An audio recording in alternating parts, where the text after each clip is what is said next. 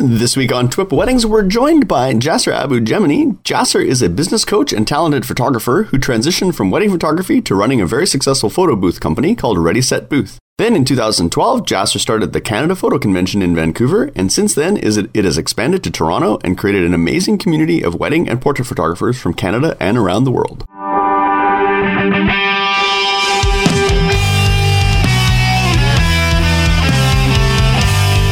And welcome back to another episode of TWIP Weddings. My name is Bruce Clark, and once again, I'm joined in the co-host chair by my one of my usual co-hosts, Mr. Robert Evans. Good day, sir.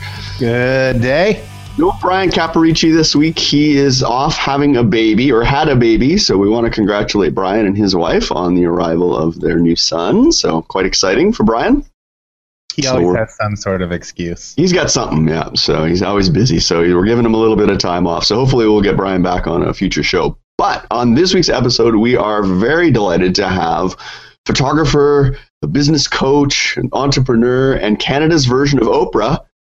Jasser Abu Gemini is on the show. He's joining us, and Jasser is here to tell us more about the Canada Photo Convention and also share some of the other great resources he has created for wedding photographers. So, Jasser, welcome to TWIP Weddings. Hello, thank you for having me. We are excited. We've got another Canuck on the show. So Jasser is a fellow Canadian. So hmm. sorry, Robert, you're outnumbered again today, two to one That's, by that's Canadian. how it usually goes. Yep. awesome. Well, we're, we're really excited to have Jasser on the show uh, this week. And like I say, uh, we're going to talk about Canada Photo Convention. But before we get into the show, we just want to remind you how you can participate in the show.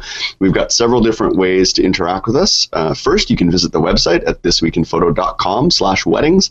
Uh, there you will find the show notes for each episode, which will contain links to everything that we talk about on the show. Uh, and you're also welcome to leave your comments and feedback for us there as well. Uh, if you have a question or if you have a suggestion for a topic that you'd like to see us discuss on a future episode, you can email us. Our email address is twipwed at thisweekinphoto.com. Uh, or if you prefer so- using social media, just add the hashtag twipwed to your post and we'll keep an eye out for your posts. And if you want to get involved uh, with us on social media, you can follow us. We're on Instagram at twipwed.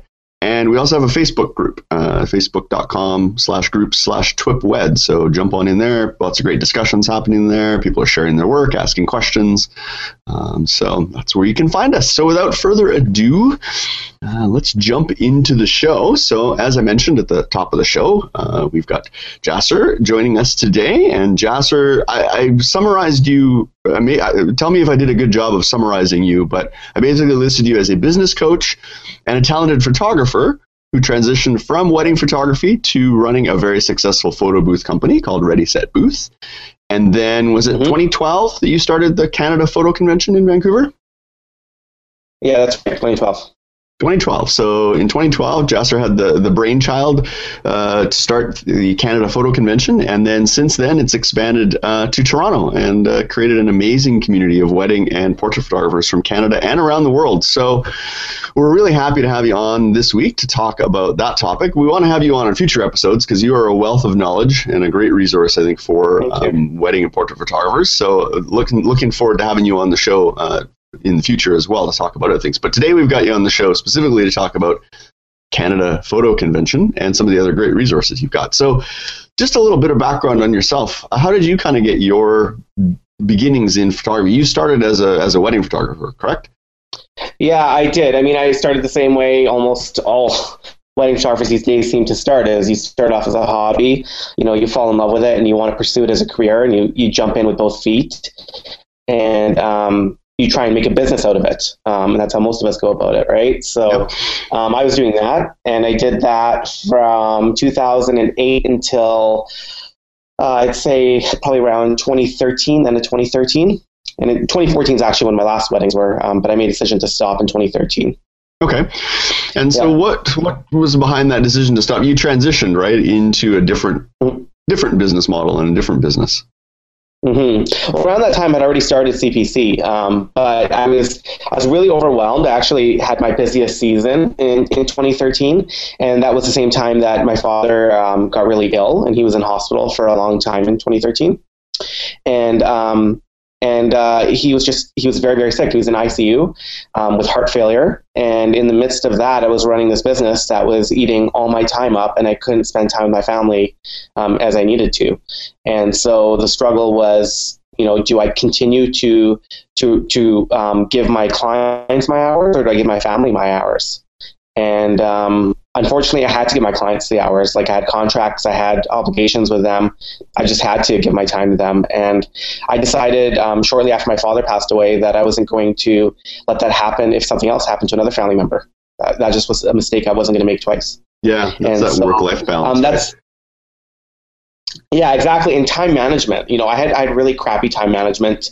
Uh, I didn't have automation on my side in my business. I didn't have um, I didn't have the, the, proper systems and tools in place that would enable me to have a life. I, I, didn't have a life whatsoever. I was just behind my computer, locked up, and I was stuck to it, like handcuffed to my computer, pretty much.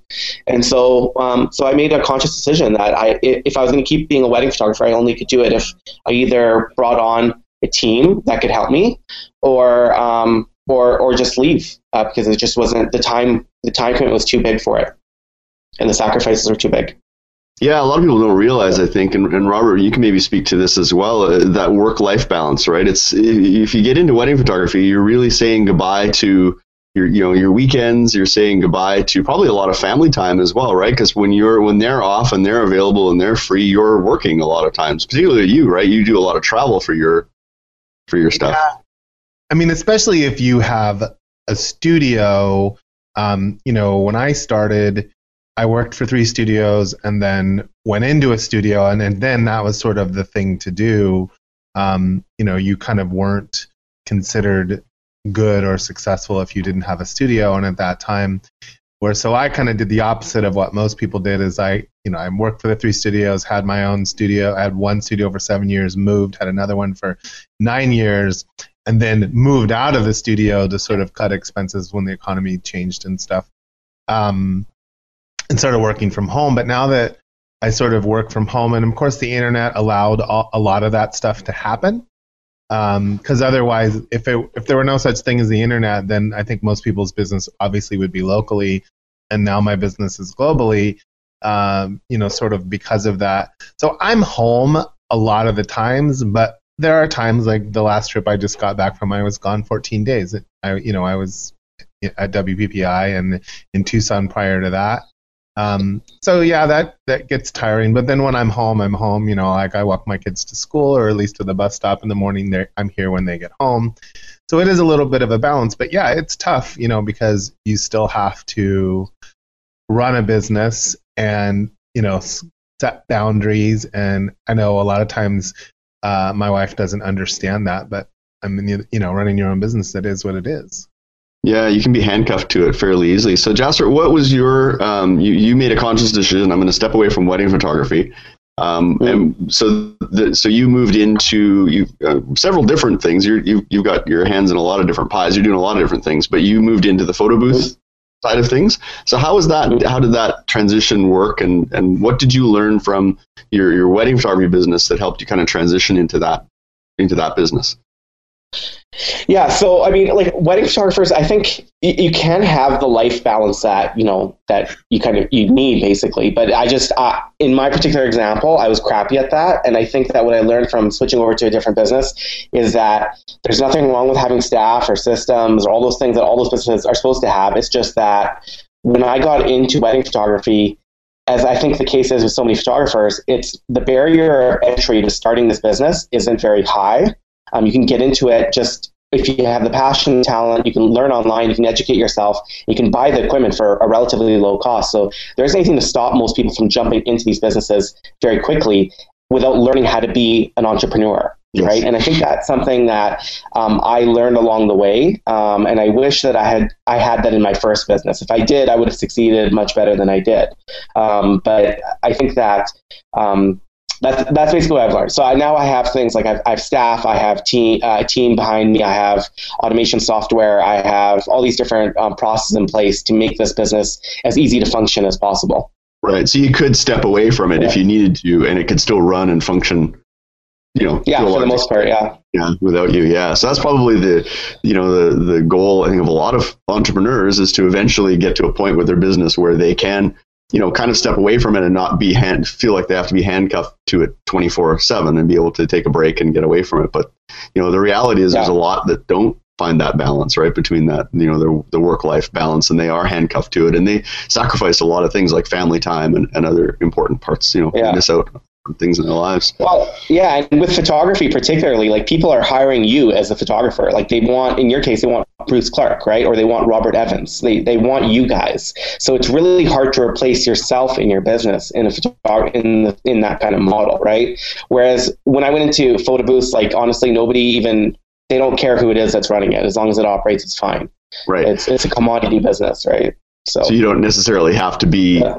in, you know, there you know running it. You can have you can hire staff and, and do that. So we talked a little bit robert um, last week when we had sarah france on the show and we talked a little bit about building like an associate um, photographer program seems to be a growing trend. At least i saw a lot of that in, in, in at wppi there was quite a few talks on that and and uh, looks like you know that seems to be a bit of a a bit of a trend. I don't see that as much in canada but definitely that's uh, in the us it seems to be a little bit of a more of a trend in terms of setting up an associate photographer business. So again, you're right. you know other people are shooting under your brand.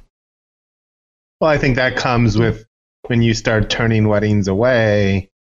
Then you're like, oh, you know, I'm just like letting money go. Um, mm-hmm. And if you can successfully do that, I think it works well for those who can do it. Yeah.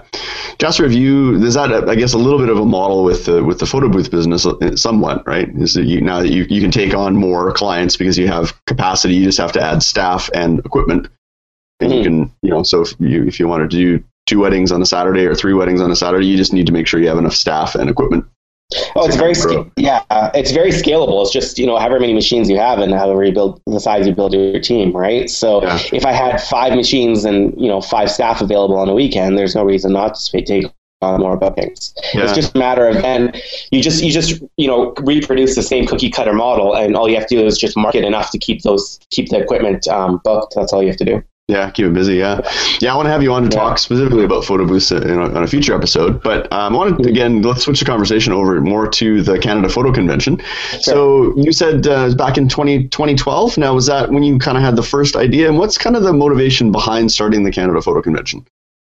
Sure. So I got the idea actually in 2011, and it took me a year to plan out that first conference. Um, and the motivation was that like it was it was my own struggle at that time. Actually, my father wasn't sick yet, but I had other struggles, and for me, it was financial.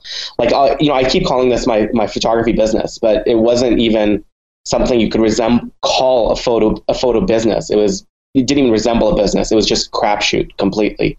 Um, like I was in a huge amount of debt. I had $118,000 worth of debt. I was buying equipment left and right because I kept thinking that would get me more customers because I could take more pic- better pictures if I had better tools. I could take better pictures if I took more workshops. I could, if I could only just take better pictures, I could get more bookings, right? And that was the myth I kept living in because that's what people kept teaching me right? Like everywhere I went, I kept going to these photographers are winning crazy amount of awards and we're getting published everywhere. And I'd ask them like, how are you getting bookings? And they just say, well, I just shoot the way I want. People come to me. Right. And that seemed to be like the ongoing um, teachings at the time. And it still is for some reason with a lot of photographers. I think the reason for that is that we keep going to these big name photographers and we just sit there in awe of them and go, oh my God, they're famous. They're everywhere. They're winning all these awards and this is how they are succeeding is they're just they're unique and they're incredibly talented. That works for them but not all of us are um, are discovered that way. Like most people aren't so incredibly amazing that all you have to do is just show up and the business comes to you. Yeah. You know? And so um, that was very misleading to me and i thought that was the way and i kept trying to chase someone else's path and it didn't work whatsoever. So instead yeah. of kind of carving your own you were kind of like following the next you know, what's the next great thing that I can hook onto that will give me success?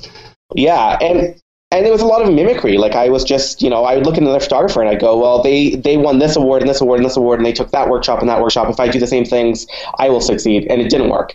So um, I just got frustrated with how nothing was working for me and how I wasn't getting the kind of education I needed to help me out. And I you know, asked around with other photographers, and I was very open and honest and transparent with them. And I found there's other people just like me in the same boat. They were just like, you know, I don't know. I went into this to make money, and I'm not making anything at all. And I was frustrated by that, so I started to do something here in Canada to help uh, photographers like myself. Excellent. So that's, what? That's where the conference came from. That's kind of where the impetus for the conference. So what were some of the other conferences that you had you gone to other conferences or workshops or combinations or what had you gone to in the past that you just weren't getting what you were hoping to get out of? Yeah. I went to all those things. Um, from the conference standpoint, something I was seeing at conferences was they would do the you know, they'd get like somebody who's good at posing and someone good at lighting and someone who's a photojournalist and someone who is you know, um, classic and all these different styles and, and stuff like that. And they'd put them all in the same room and they'd call that a conference, right? And they were hoping that that would be enough to teach the audience just by putting, you know, all these people in the same room. But that's just a mishmash. And the problem is with that is I think the conference organizers are trying to um, appeal, uh, please the masses, and they're trying to appeal to a big portion of people so they can obviously sell the tickets and stuff. But the problem is with that is that um, if you're just trying to go very like generic and mixed like that, you don't um, you don't like basically hit what Seth Godin calls a hive, right? You don't you don't strike a chord with an audience. But if you were to get some, you know, if you were to stick it to a genre of photography, like let's say you were going to go, I'll give the example of my first conference. It had Ben Chrisman and DQ Studios, and we had Jenna and Tristan, and we had Davina and Daniel. And if you know those people, you know that if you liked one of those photographers, you'd like all of them right? And there was, I think, a total we had like 12 photographers that year. So if you liked one of them, you'd like all of them. So the point was, instead of going very general and mixed and all this kind of thing, I was going very niche down, right? And making it more like we would see at music festivals. And that was a lot more of my inspiration actually was music festivals. So if you go to a music festival, you don't see like Jay Z and Dolly Parton. Right. No, this, unless it's a really weird, happen. unless it's a really weird music festival. yeah, it's bizarre, right? I mean, I like both those musicians, but they're not at the same venue because they don't have the same audience or the same kind of fans, right? And right. the kind of people that are drawn to them are not drawn to the other usually in most cases. So um, when I decided with CPC, I, I tried to hit up one particular focus. And I knew by doing that, I wouldn't have to depend on just uh, the, um, the small population of early adopters that we would have in Western Canada, it would draw in people from far, far and wide, and that's exactly what happened. So uh, end up bringing people everywhere. I mean, I think you're alluding to that, Jasser. But what? Mm-hmm. How are like you define? You know, more like how is because I'm sure everyone listening is thinking that. How are your conferences different? Mm-hmm. Well, the conference has evolved a lot since the first year. Um, so in the first year, like I, I described, that kind of focused uh, drive as to our speaker lineup. But now, now really, our, our drive is just so completely focused on the business of photography. Um, when you come to CPC, we don't have talks about posing or lighting or any of those kinds of things. Those things are all very, very important. But there's other venues to teach you that. Um, we're talking about legal. We're talking about insurance. We're talking about accounting. We're talking about marketing. We're talking about um, uh, growing your business to the point where it's giving you financial security. It's it's it's to prevent the kind of problems that I had when I was when I was starting off. And um, so for people like that, I think that's really the, the difference in CPC compared to other conferences. Yeah. Yeah, have you noticed that, Robert? You, Robert, you've been around for a long time. You've been in the industry a long time. You've seen, you've been how many how many WPPIs? Was it twenty five now? You've been to, yeah, so you, but you've been to a lot of conferences. You speak at conferences. Have you noticed a, a trend or anything where they try to appeal more to the general mass population rather than focus on, on particular niche yeah, you know, I mean, areas? I to like generalize, that's probably you know uh, exactly what they do. It's kind of like a big, you know, everybody come and you could have business, you can do posing, you can do whatever you want. So um, to have something specialized is interesting. I mean, I figured that was the answer that Jasser was going to give me, but um, you know, I wanted to, I kind of wanted to confirm that. And it's nice because if you know you don't go there expecting to learn posing, you're like, no, I want to learn business, and it's going to be two or three days, I'm just guessing, of intense business training. Yeah, exactly. So, yeah. Um, oh, go ahead. Yeah, no, I was just going to recap that. That's exactly what it's like. It's it's it's focused on on those topics. Um, yeah. Yeah. So who's um? So you've got. Uh, so you said it's evolved, right? So the first time you held it, it was just one um one conference, right? And now you've expanded it. Um, it started in Vancouver, and now you've expanded it. So now it takes place in Vancouver uh, next week, actually. Um, so by the time this show goes out, we're recording this show um, early, but by the time this goes out, uh, Vancouver will have already taken place, right? And then you've got a you've expanded to Toronto as well. So you're going to have Toronto. Uh, is it October the fourth to the sixth? October fourth to the sixth this year in 2016. So hmm. um, tell us about the decision to expand kind of outside of Vancouver into Toronto. Yeah, so um, I was I, that was just simply an analytical decision. We had looked at our email list and and um, we had them segmented to where they were geographically, and we noticed that we had a large audience that were in Ontario. Um, some of them had come out to Vancouver, but there was far more people who weren't coming out to con- the conference, just staying in Ontario. We're like, there's a population base right there that is interested in what we have, who are interacting with us, who have signed up and opted in to learn more about us. Um, but aren't making the flight out to Vancouver. Um, so we just did the research on that and decided that it would be a good, uh, wise investment for us to expand out out east, and so we did. Excellent. So this will be this is the second time it'll be in Toronto. Yeah. This, this yeah. yeah. yeah. That's great. So who yeah. um, who's the typical audience? Who how many people come out to CPC? There's a you, you limit it, right? There's only uh, so many seats. It's not a it's not a big huge conference. Like we're not talking WPPI or you yeah. know, photo plus or something like that, right? It's a much smaller, more intimate conference. Yeah, so we have about 175 people that come out to the conferences, um, and it's it's a one track sort of method. So it's not as if you have you have the choice of seeing speaker A in salon A or speaker B in salon B. You everyone who buys a ticket sees all the presentations. You don't miss anything um, which is good because you get a unified experience as an audience. You all get to see everything and, and uh, enjoy it together. Um, and typical people that come up to it are either wedding or portrait or even boudoir photographers. We get a lot of them as well. We've been working for typically two plus years. Like it's usually not the brand newbies, um, and it's not often people that are you know ten years out. But it, two plus uh, seems to be the time where most people start coming out to uh, conferences and workshops in general. And so at CPC we see that same kind of kind of um, experience level. Um, but it's also mostly, like I said, people who want to learn more about operating their business rather than focusing on um, the posing and the, the, talent side of of uh, being a photographer. Right. Robert, you go to a lot of conferences as, as a speaker and, and whatnot. Do you go to conferences, uh, like outside of that, do you go to conferences for your own self improvement and, and growth and working on the business and things like that? Or I used to. Used to? um, I mean, just because of my schedule, uh, even, you know, like WPPI or PhotoPlus or one of the, you know, those shows, like I always say like, oh, I want to go see such and such speaker, and every once in a while I will get to them, but it's kind of hard, you know, with with the demands on me at different shows. But I, I do still really enjoy it. You, you know what? Uh, I would actually love to do, and I've always thought of this. You know, again, it's just a matter of time, but you know, been finding like a workshop that I wanted to go to, and then just signing up for and, and just going, you know, and and you know not that everybody knows who I am, but um, you know, just sort of be there and be part of the class and not, you know, be on the teaching side of it. Yeah, because when you've been in it for a while, right? It's you know, I think constant improvement. You can always work on some aspect or some area of your business, even if you've been at it for five years, ten years, fifteen years, twenty years, because it's things are always changing, right, Jasser? Like marketing's always yeah. changing.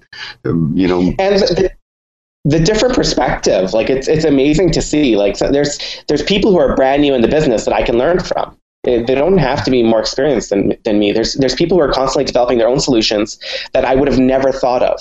And I'm just like that's that's genius. They're so brilliant. How did you come up with that? And so and that's that's independent of their um, experience level. It has to do with their own creativity and their own um, innovation, right? So um, I really like that. And I also just like being around other like minded people. I think that having that kind of influence in your life that isn't just your mom and your sister telling you, "Oh, you're so amazing, you're so talented, you're the best photographer in the world." Like it's it's good to get around other people that are um, are your peers right? And just to have that influence, like it's it's it's infectious and it's an amazing vibe to be around other other photographers.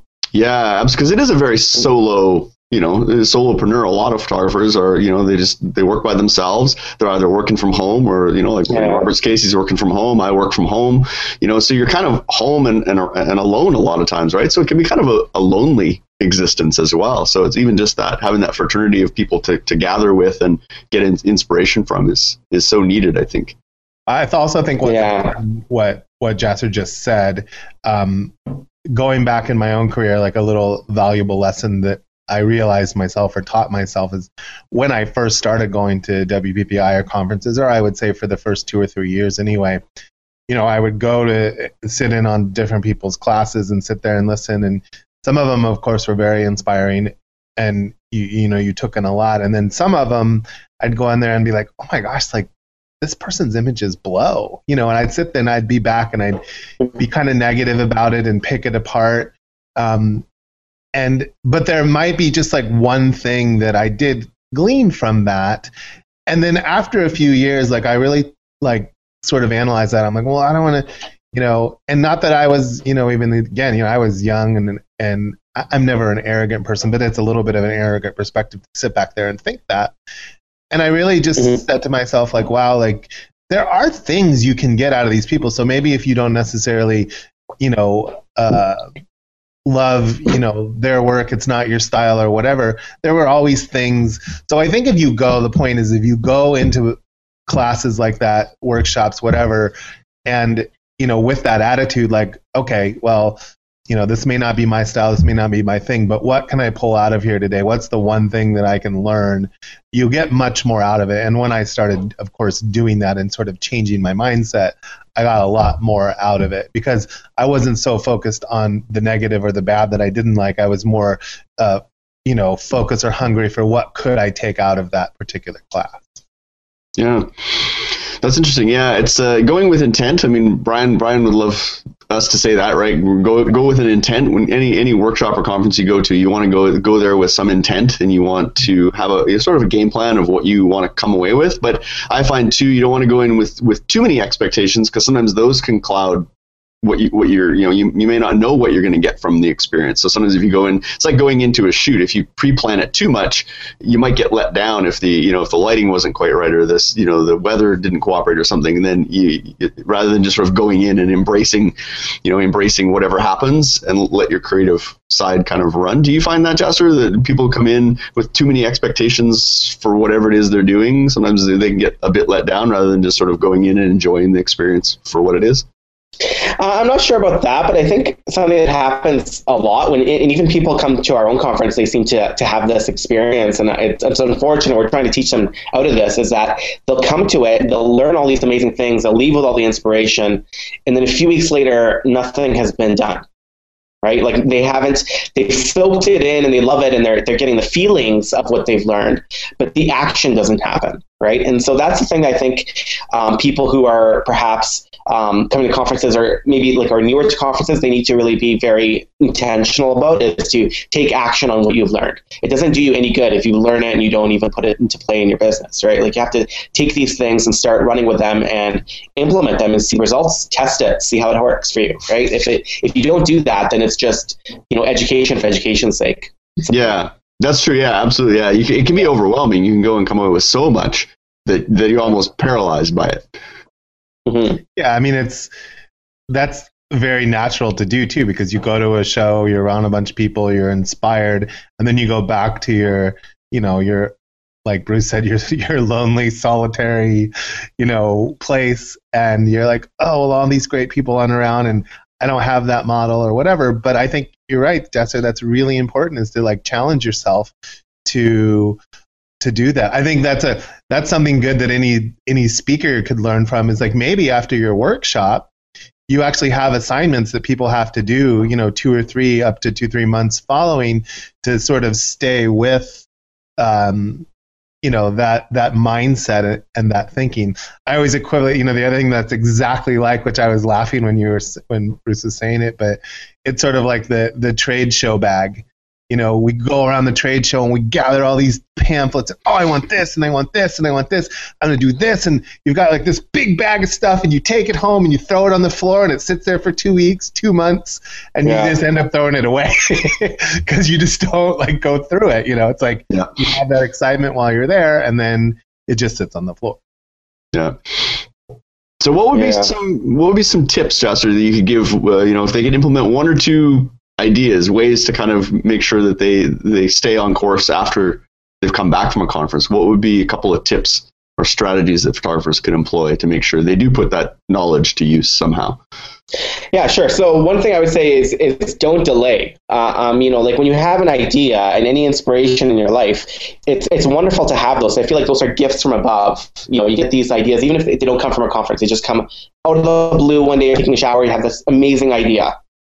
Um, grasp that, hold on to it. It's a gift. Be thankful to the world that you have this new found idea and use it right away. Don't be wasteful of your gifts. You know, like th- those things don't do you any good unless you take action on them, like we said. So don't don't don't wait off. Do it as soon as you can. Get on it and, and don't waste time because you don't know what the benefit of it to you is until you start using it. And the sooner you realize that benefit, the better you're going to be, right? If that can make you, you know, another two or three thousand, let's get on it so you can start having that money in your bank account. Um, that's one thing. Um, the other thing I would say too is to, to take, if you're going to take notes at the conference uh, or at these workshops you go to, don't just take the notes and never look at them again. Um, review them. Remind yourself what is it that you learned. Like where is it that you were highlighting or making, you know, a big circle around the big bullet points that you really loved. Put them, like I said, put them to use as soon as you can.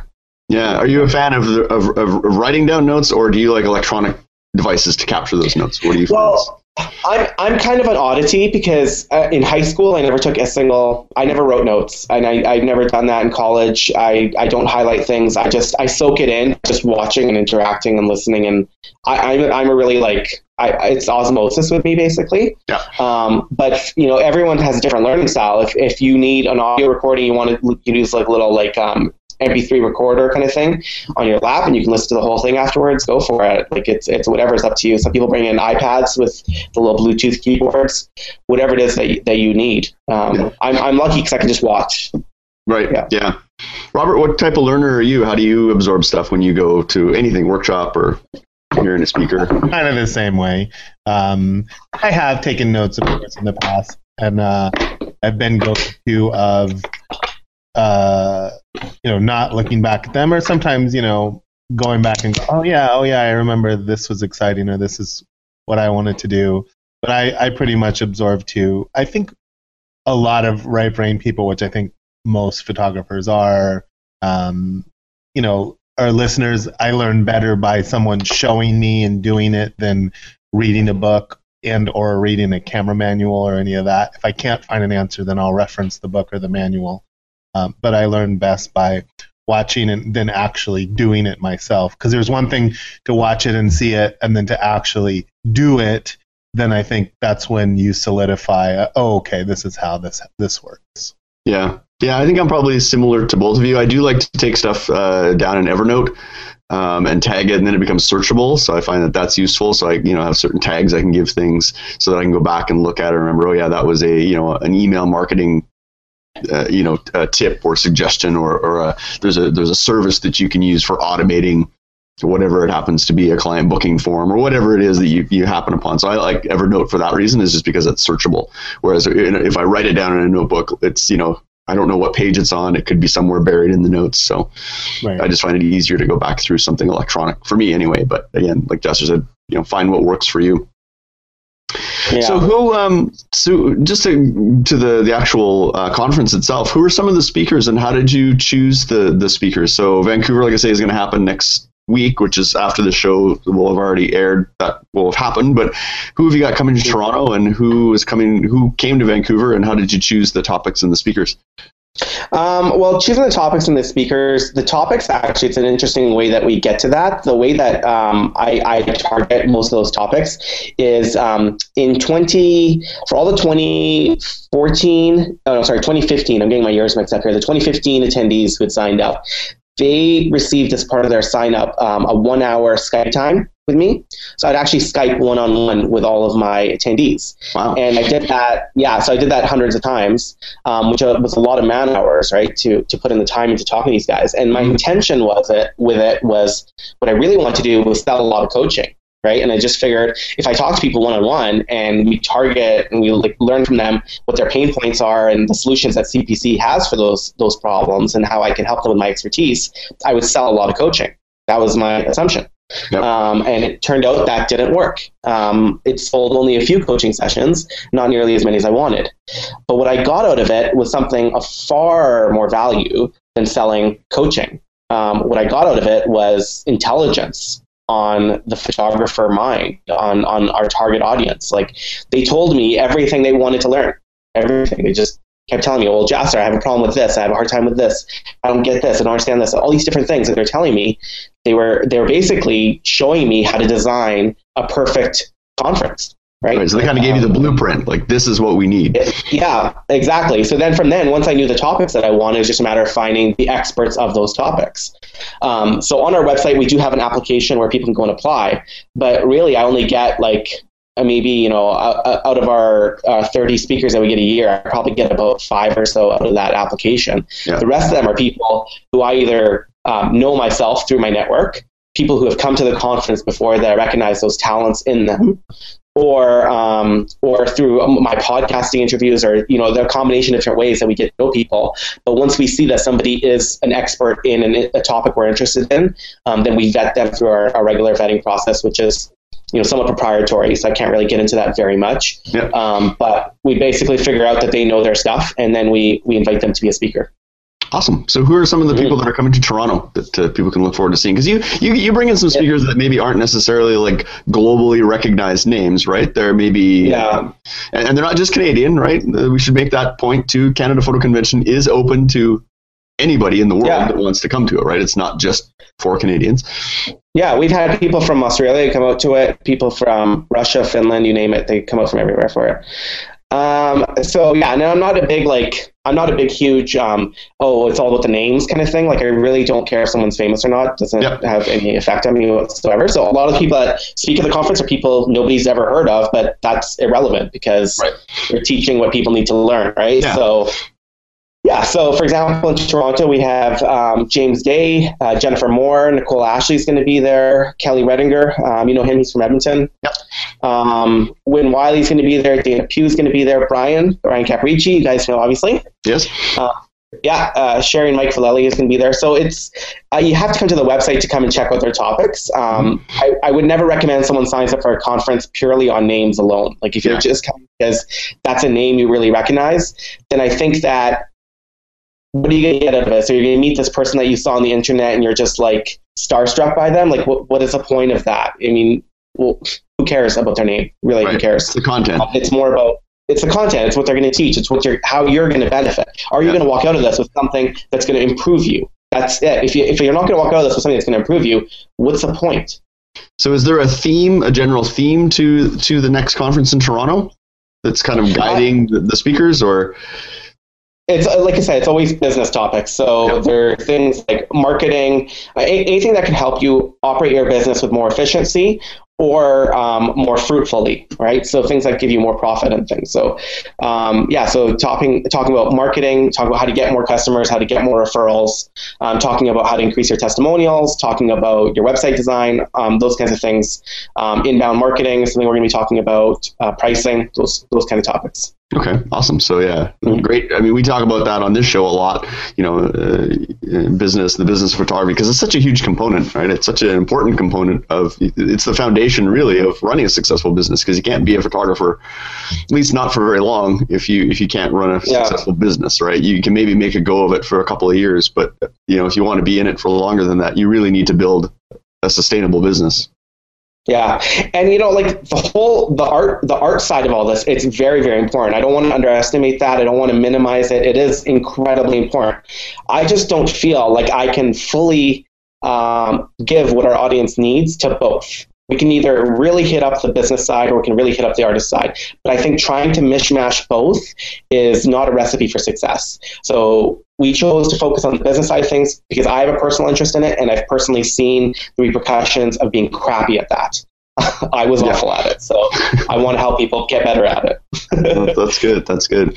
Um, so Toronto, it's October the fourth to the sixth is the next one that's coming up, um, mm-hmm. and we'll put links in where people can go um, to sign up um, for it as well. Are you worried about any Americans coming up and wanting to claim refugee status around that time of year? it is right before the American election, so.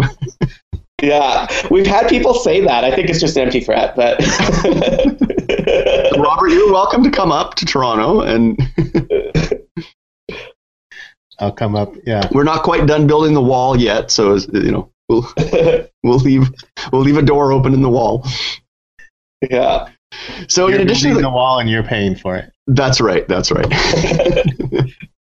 so in addition to uh, CPC and, and, the convention itself, you've got a, a whole bunch of other uh, resources and things that you develop. So you mentioned the business coaching. Um, tell us a little bit about that. What's the business? What's involved in the business coaching? That's kind of one-on-one working with you. Yeah, so it's working one on one with me to get two meetings a month. Um, so every single meeting, we sit down and we tackle a certain part of your business, and we set goals for where you'll be afterwards and give you tools to get there. So, for example, if let's say on the first meeting with me, the person I'm meeting with doesn't have a system for tracking where their leads are coming from and um, where all the lead sources is, so they know what kind of marketing is working. So we give them, we build a spreadsheet for them. They take a look at that. We teach them how to use that spreadsheet and get them to start getting in the habit of tracking your leads. So once you know how, where your leads are coming from, you know what's working and what's not, and you can really pump up the ones that are working, and the ones that aren't working, you can either fix them or just kill them off, basically, right?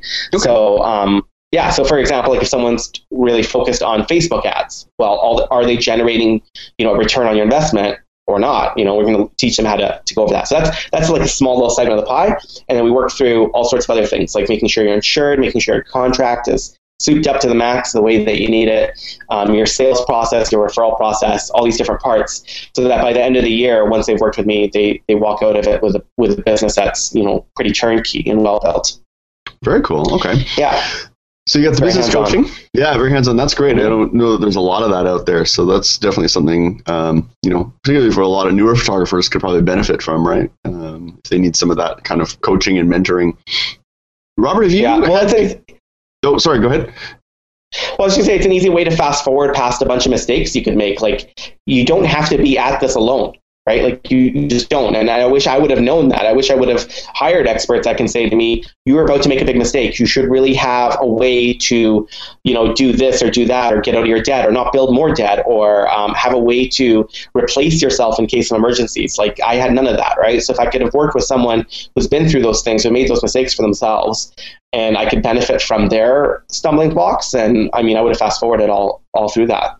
Yeah, Robert, did you find just because the way you started in the industry, you worked for other studios and kind of you had the opportunity, I guess, to kind of have mentors and kind of learn from other photographers.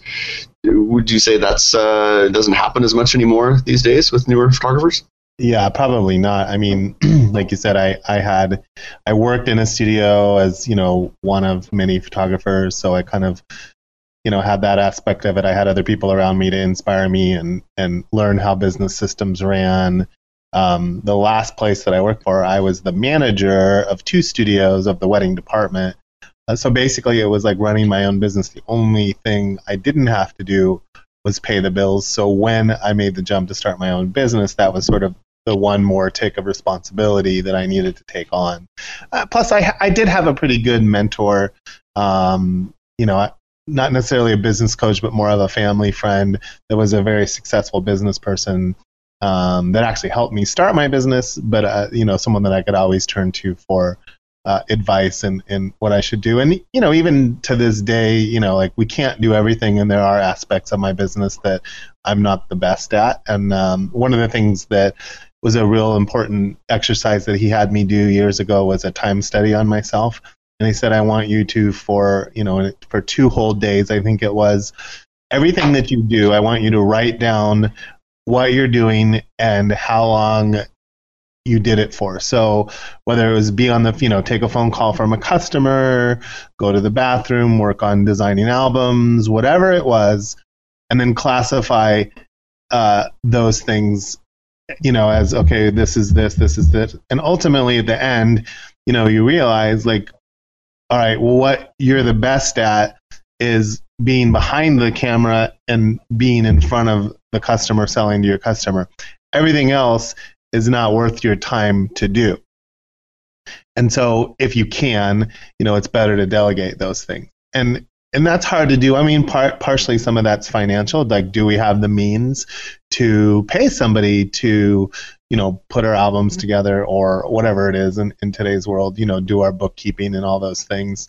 Um, you know, I you need to spend most of your time doing what you're best at, um, which is kind of what Jasser was alluding to with his business coaching and you know finding out from people. So, yeah, I mean that's kind of like how I learn business, but there's still things I'm not strong at, uh, but still things that I still have to do sometimes myself. You know. Yeah. Yeah. Absolutely. Well, that's great. So for the business coaching, um, where do people go if they want to get some business coaching from you? Because I think that's kind of unique. Sure. So uh, the information is on our website at canadaphotoconvention.com. There's a button at the top that just says coaching, and they can read all about it there. Um, they'd have to first do like an interview meeting with me um, where I get to know them a bit and see sort of where they're at and assess them and decide if we're a good fit. And then afterwards, from there, they can sign up um, if I feel like they're someone that I could I could help. Awesome. Cool. That's how you weed out the crazies, right? Yeah, well, and also it's also how to weed out people that have maybe some unrealistic expectations, right? Like if somebody's like, I'm already making, you know, 250 grand on my business, now I want to go to seven figures. Well, I don't have the experience and the expertise to get you from the three figures to the seven, you know, or sorry, from the six figures to the seven figures. That's that's somebody else. That's that's the people I need to get coached by. Um, but I can help people who are starting off to get into the six figure kind of category. Right. Yeah. Yeah. Cool. And then you've got some other uh, resources on there. You recently launched a, a, podcast as well. So again, if you if you like listening to podcasts, which hopefully you do because you're listening to our podcast, um, Josh, you've got a great podcast as well. Tell us a little bit about the Game Changers podcast. Yeah, so um, it's available on iTunes, Photo Game Changers. Um, with that, it, we release episodes every Monday and Thursday. And in every episode, we interview a different photographer, but ask very similar questions out of all of them.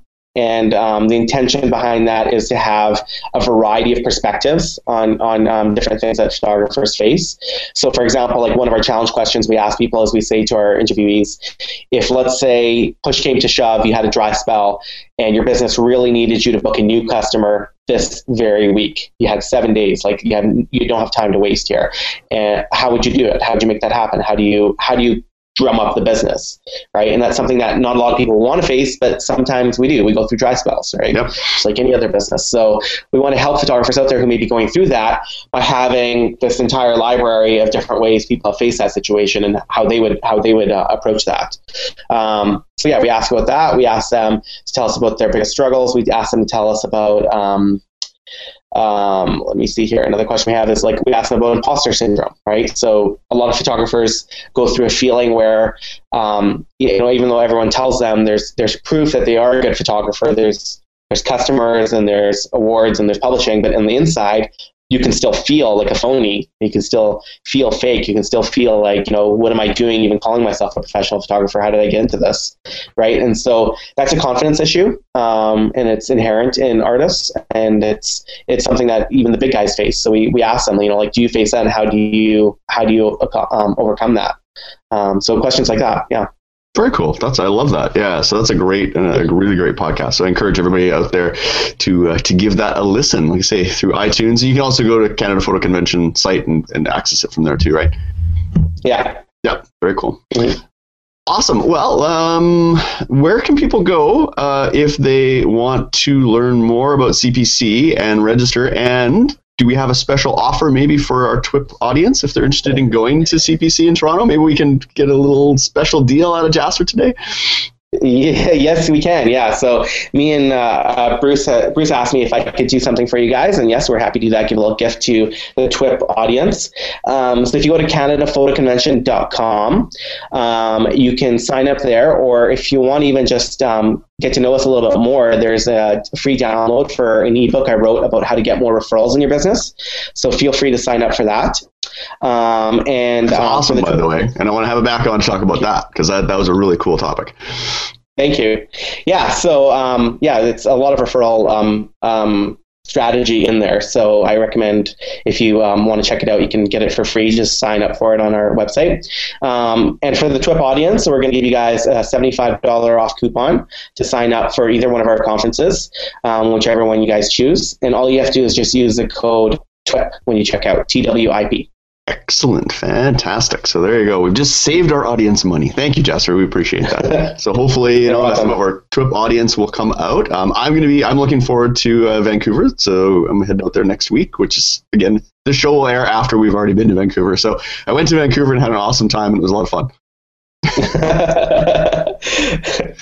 Yeah, so, next week is coming up fast. Yeah, looking forward to it. It's going to be a lot of fun. Robert, are we going to get you to come out to Toronto? Thank Jasser for all those drinks and meals he bought you too. Oh, that's yes, absolutely.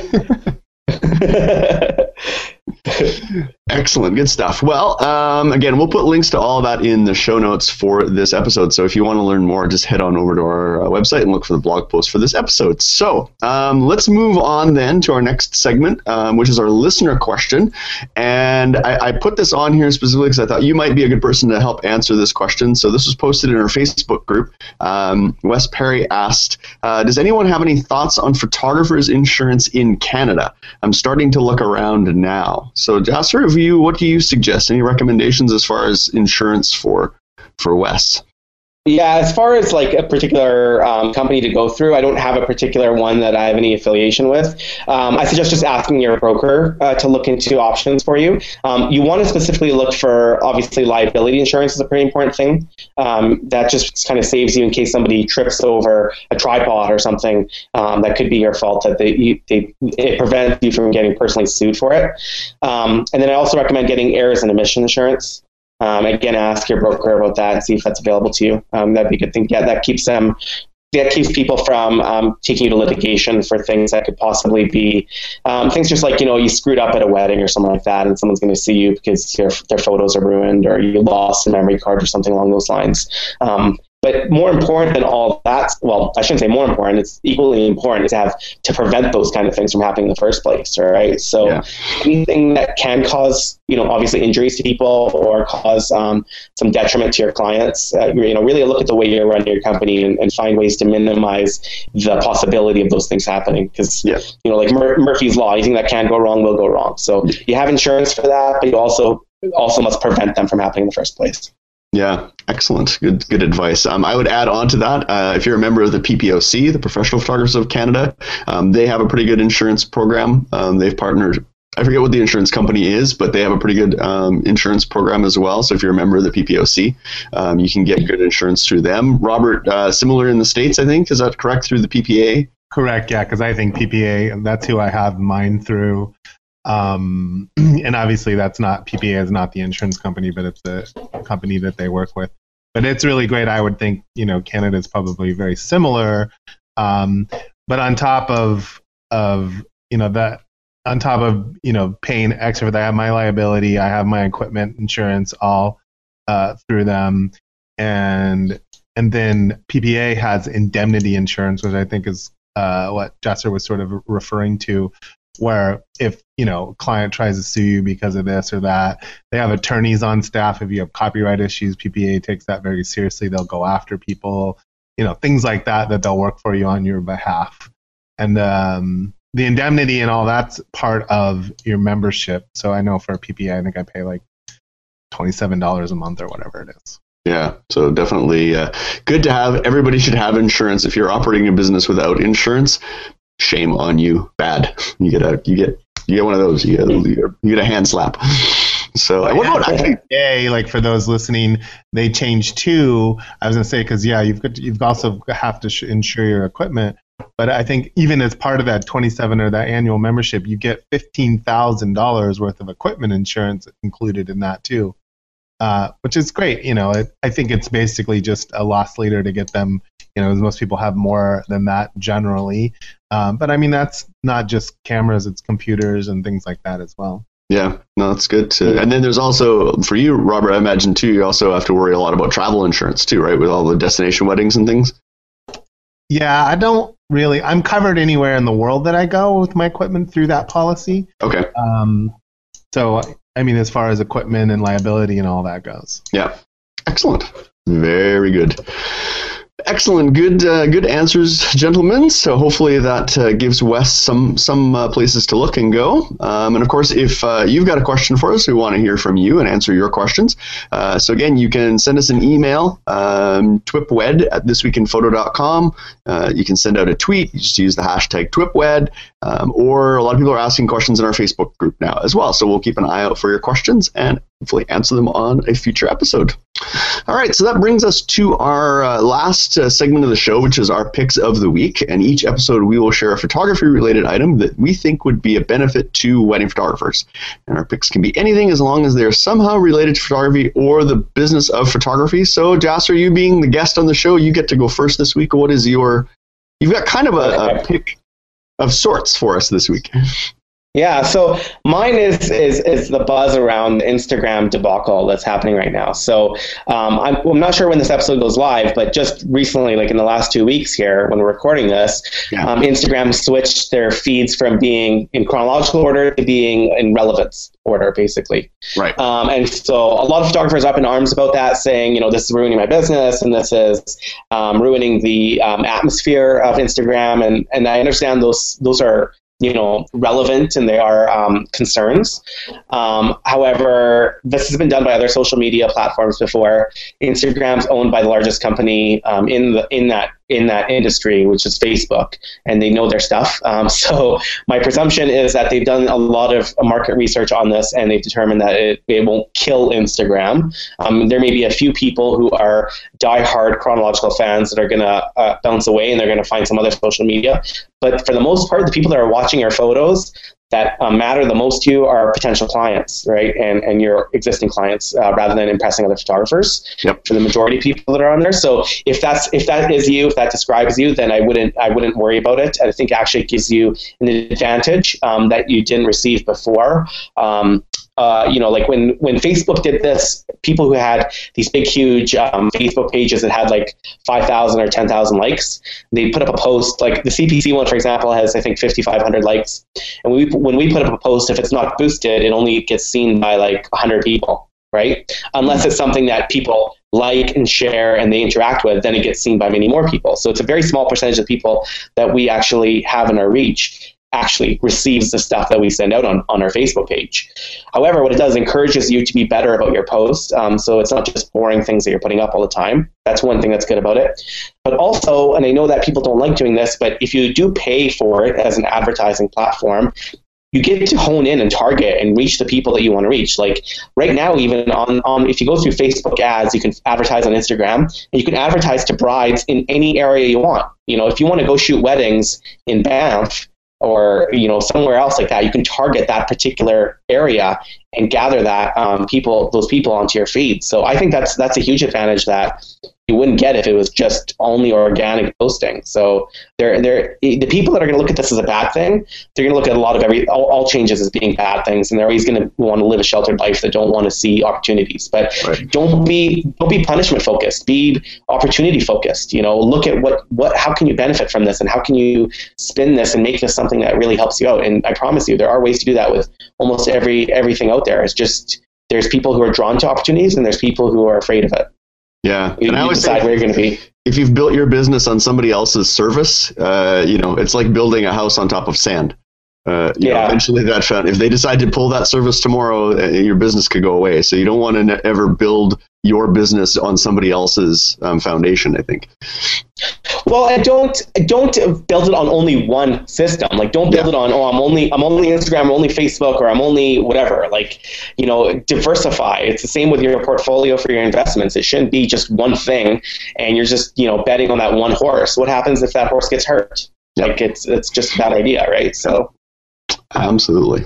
So, the moral of the story is don't freak out and panic over the Instagram change. Everything will be yeah. okay. Life goes on. Life goes on. Yeah. Robert, what have you got for us this week as a pick? Well, no, I uh, always am touting Sony things, and that sort of is my job as a Sony artisan. But I do like to pick other interesting things. But this week, I'm touting Sony products. There was a big announcement this week, so you kind of have to make this. I yeah, figured this was actually just yesterday. You know, this not won't be yesterday when the podcast comes out, but I mean, really exciting. The new RX 10 3. um, which I was most excited. It has a 24 to 600 millimeter lens in it uh, at f4. It's actually a 2.2 or 2.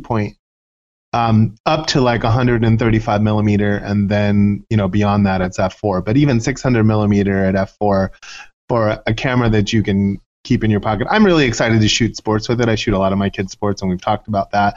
To have 600 millimeters in one camera, it shoots 14 frames a second, um, 4K internal video. I mean, there's a lot of many great features about this camera, but uh, and then the price point will be $1,500, which is only two two or three hundred dollars more than the RX 10 which actually they put out less than a year ago. Yeah. Um, so if my picks of the week need to stop being Sony, Sony stuff, they need to stop putting out stuff every two weeks. yeah, they seem to be putting out stuff almost timed for the cycle of the show. It's like they know the show is being recorded, and they're like, "Oh, let's announce some new gear that Robert can pick." so really, I mean, for the, for that price, you know, for a fifteen hundred dollar camera, where you could pretty much, you know, shoot one, you know, especially just I think a great travel camera or um, you know, it'd be interesting. I, I'd like. I can't wait to shoot it. I think it comes out uh, first thing in May. Um, you know, to see if it'd even be a viable. Like, could you shoot a whole wedding with that? Would be really interesting. Yeah, well, you'll have to try it and report back. Let us know. Yeah.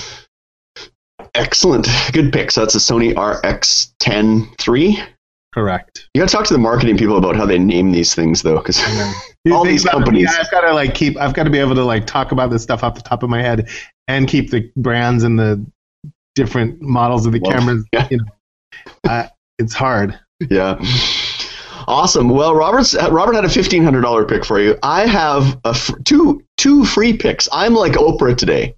Jasser, I'm sorry. I, I, get I, get to do some free stuff. So my first pick is actually uh, Google just announced uh, that the Nik software collection, which used to be 150 bucks, is now free.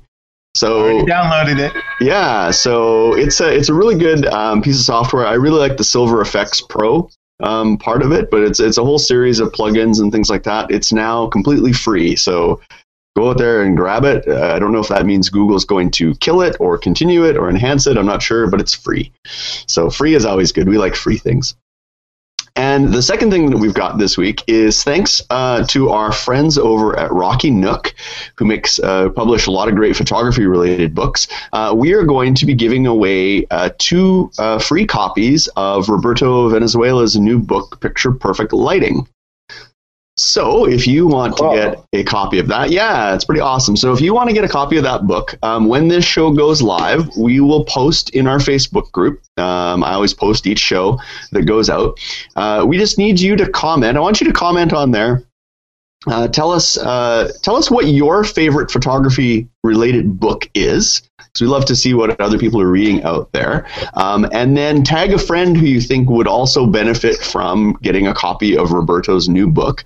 And then we will go through and randomly pick uh, two winners. So we'll give uh, one that got tagged and one that uh, posted.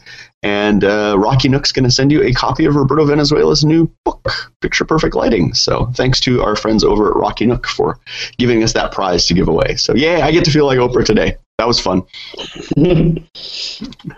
Excellent. You did All well. Right. You did well. You did very well, Bruce. And you yeah. get a book, and you get a book, and just, that's it. Just two of you get books. That's it. Not not everybody. awesome. Well, those are some really good picks. Thanks, guys, for those. And sadly, that brings us to the end of another episode of TWIP Weddings. Parting is such sweet sorrow, but we want to thank our sponsors for their support and remind our audience to send in your questions and comments for the show. So before we say adieu, bid adieu to everybody, what's uh, what's everybody up to and where can our audience go to keep up with you? Jasser, where, where can people go if they want to learn more about you or Canada Photo Convention or things sure. you got going on or business coaching? Yeah, so um, they can join us on our Instagram, which is at Photo Convention. Um, they come to our website, www.canadaphotoconvention.com. They can download my free ebook if they want, or check us out on iTunes, uh, Photo Game Changers podcast. Excellent. Good stuff. Again, we'll link to all those things in the show notes. Mr. Evans, what have you got going on? What's coming up? Where is are you got any public speaking appearances coming up in over the nope. summer or Nope, I'm uh home for a little while. Uh, off to New York in April just for a weekend for a couple engagement shoots. Um, Best Buy training at the end of May. Uh, waiting on the deposit for a wedding in London that I just booked. So it's never Nice. booked until it's till the money's in The your money's contract. bank, yep. Yeah. Um, but yeah, that's uh, you know, I just has various uh, weddings locally, and uh, just gonna looking forward to enjoying the summer. Excellent. Good stuff. So people want to find you. Where can they go to find you? Pretty much Besides at the Sony store. under my name. At Robert Evans uh, is Instagram. At Robert Evans is Twitter. Robert Evans Studios is my Facebook page, and RobertEvans.com is my website. Awesome. Good stuff. And if you are looking for me, you will find me over at my website, which is momentsanddigital.com. Uh, and I'm at Bruce Clarke on most of the social networks, uh, Clark with an E at the end, uh, except for Snapchat. I'm Bruce Clark too, because so there was already a Bruce Clark on Snapchat. So are you guys using Snapchat? Have you guys been Snapchatting? I want to get into it. I haven't tried it yet. Uh, I want to get into Periscope too. That looks really cool. Yeah, there's all kinds of fun things out there. I recently got into Snapchat and I have a Snapchat account. I haven't dabbled much in it, but that's what all the kids are doing. That's what all the kids are up to these days. So yeah, I've been Snapchatting a little bit. It's kind of fun. I throw just kind of the mundane, here's what I'm doing today stuff. I've been trying to keep my Instagram feed more professional and, and more of my photography and less about my food and my dog. Um, but uh, Snapchat if you want to see my dog and things. Um, and I, I toured a, well, it's, it'll be down now because it's only up for 24 hours, but I toured a $6.2 million home in Edmonton the other day. Jasser, Mm. you should go check this place out. It's pretty crazy. We should have Oh, the yeah? next CPC at that place. That'd be fun. Yeah. Awesome. Excellent. Well, thanks, guys. Again, I want to thank Jasser for being on the show this week and thank our audience for listening to the show. If you love the show, uh, by all means, please tell a friend. If you don't love the show, just keep it to yourself. Um, and of course, be sure to visit our website at thisweekinphoto.com for TWIP weddings and all the other great shows that are on the TWIP network, including, did you hear about this, Robert? There's a new Alpha Alpha mirrorless show all devoted to uh, Sony cameras. So lots of great shows on the TWIP Maybe they'll have me on as a special guest. Maybe you have to ta- talk to Juan and see if we get you on. Excellent. Well, we want to thank you guys again for listening to TWIP Weddings, raising the bar one wedding at a time.